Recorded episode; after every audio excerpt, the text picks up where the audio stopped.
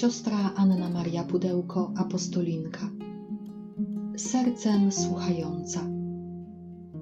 Komentarz do niedzielnej liturgii słowa.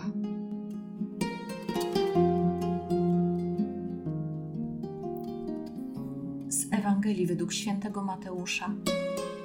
Jezus, widząc tłumy, wyszedł na górę, a gdy usiadł, przystąpili do Niego Jego uczniowie. Wtedy otworzył usta i nauczał ich tymi słowami. Błogosławieni ubodzy w duchu, albowiem do nich należy Królestwo Niebieskie. Błogosławieni, którzy się smucą, albowiem oni będą pocieszeni. Błogosławieni cisi, albowiem oni na własność posiądą ziemię.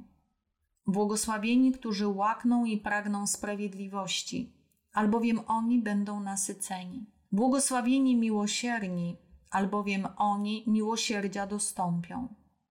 Błogosławieni czystego serca, albowiem oni Boga oglądać będą.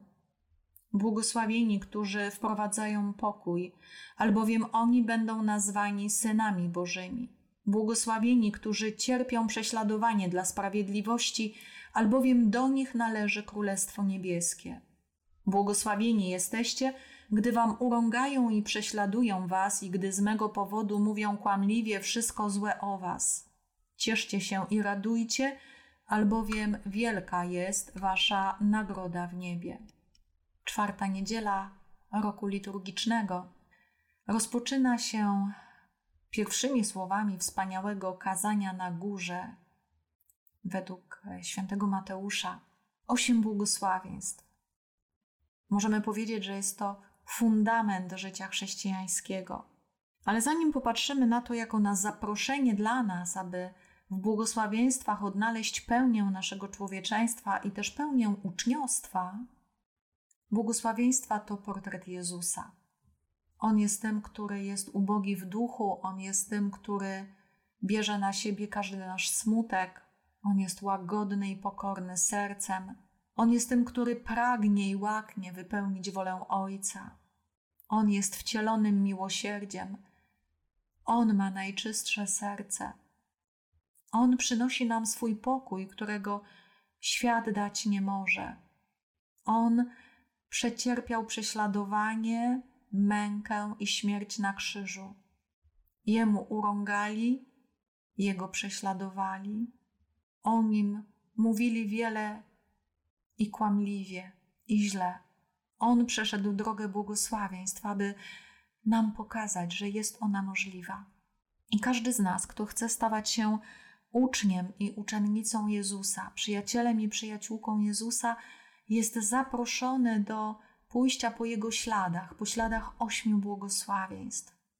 I kiedy mamy odwagę przyjmować siebie w naszej kruchości, w naszym ubóstwie, kiedy mamy odwagę przyjąć siebie w tym, co nas smuci, ale ten smutek oznacza też serce skruszone, serce, które ma świadomość własnego grzechu i to go tak naprawdę zasmuca. Jeżeli mamy odwagę być ludźmi łagodnymi, autentycznie pokornymi, czyli prawdziwymi, jeśli chcemy, by wola Ojca spełniała się w nas i mamy odwagę miłosierdzia i czystości i chcemy być tymi, którzy wprowadzają pokój, a nie zamęt, a nie krzywdę, a nie dominację, a nie przemoc, jeśli będziemy gotowi wybierać prawdę i sprawiedliwość i dla niej cierpieć, będziemy jak Jezus sprowadzać Królestwo Ojca na ziemię. Do tego też zaprasza nas pierwsze czytanie z księgi proroka Sofoniasza. Szukajcie Pana, wszyscy pokorni ziemi, którzy wypełniacie Jego nakazy. Szukajcie sprawiedliwości, szukajcie pokory. Może się ukryjecie w dzień gniewu Pańskiego. Pozostawię pośród Ciebie lud pokorny i biedny, a szukać będą schronienia w imieniu Pana. Reszta Izraela nie będzie czynić nieprawości, ani wypowiadać kłamstw.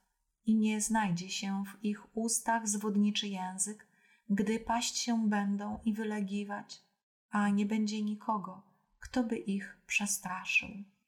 Szukać Pana.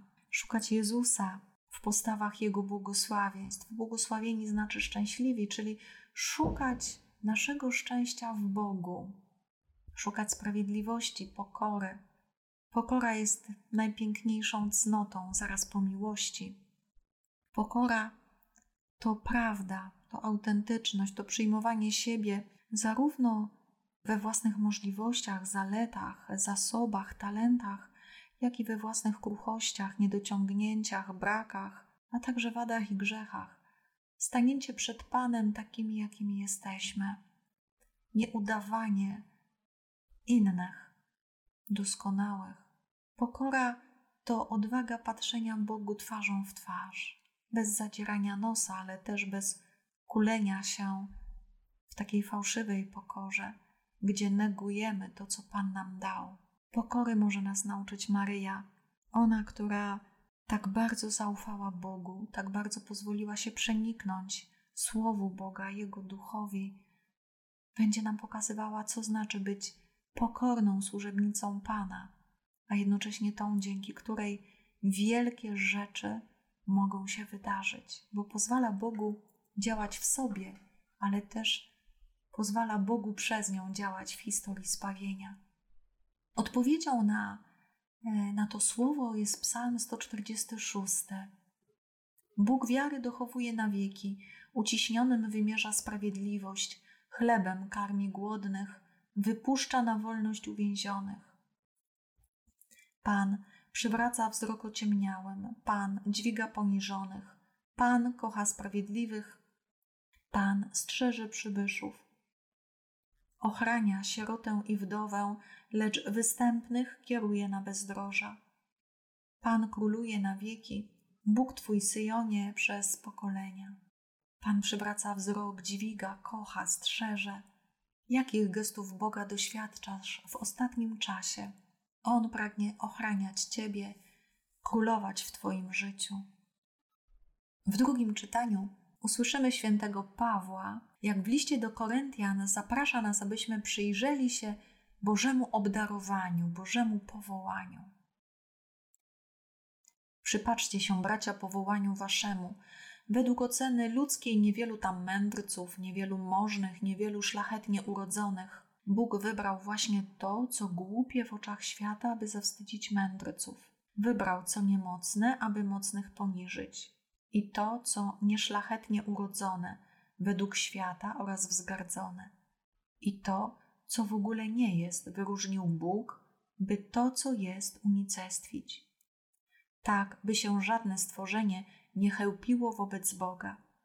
Przez Niego bowiem jesteście w Chrystusie Jezusie, który stał się dla nas mądrością od Boga i sprawiedliwością, i uświęceniem, i odkupieniem, aby, jak to jest napisane, Panu się chlubił ten, kto się chlubi. Bóg wybrał. Każdy z nas jest wyborem Boga. Jesteśmy przez Niego wybrani, umiłowani, zbawieni, uświęceni. I to, co jest niesamowite, Bóg nas wybiera nie dlatego, że jesteśmy wspaniali, super, niesamowici. Bóg nas wybiera właśnie w tym, co niemocne, w tym, co nieszlachetne, w tym, co może czasami nas zawstydza, aby powiedzieć, że takich nas kocha. Im bardziej czujemy się słabi, krusi, im bardziej chcemy się schować, tym bardziej On mówi: kocham Ciebie w każdej przestrzeni Twojego życia.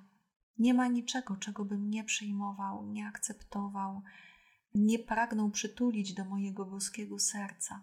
Jedyna rzecz, której nie przyjmuję, to jest grzech, ale grzech jest czymś obcym, czymś, co Ciebie niszczy, czymś, co Ciebie odrywa od mojej miłości. A wszystko inne w nas jest motywem ukochania, jest motywem błogosławieństwa, jest motywem wylania łaski. Co znaczy dla Ciebie być wybranym przez Boga? Spróbuj tej niedzieli pomyśleć, w czym Bóg Ciebie wybiera, kim jesteś w Jego oczach, kim Bóg jest dla Ciebie, ale też kim Ty jesteś dla Niego. I niech ta niedziela będzie pełna wdzięczności, zdumienia, zadziwienia, zachwytu i uwielbienia za wielkie rzeczy, które Pan w swojej miłości dla nas czyni. On, błogosławiony Ojca, czyni nas błogosławionym.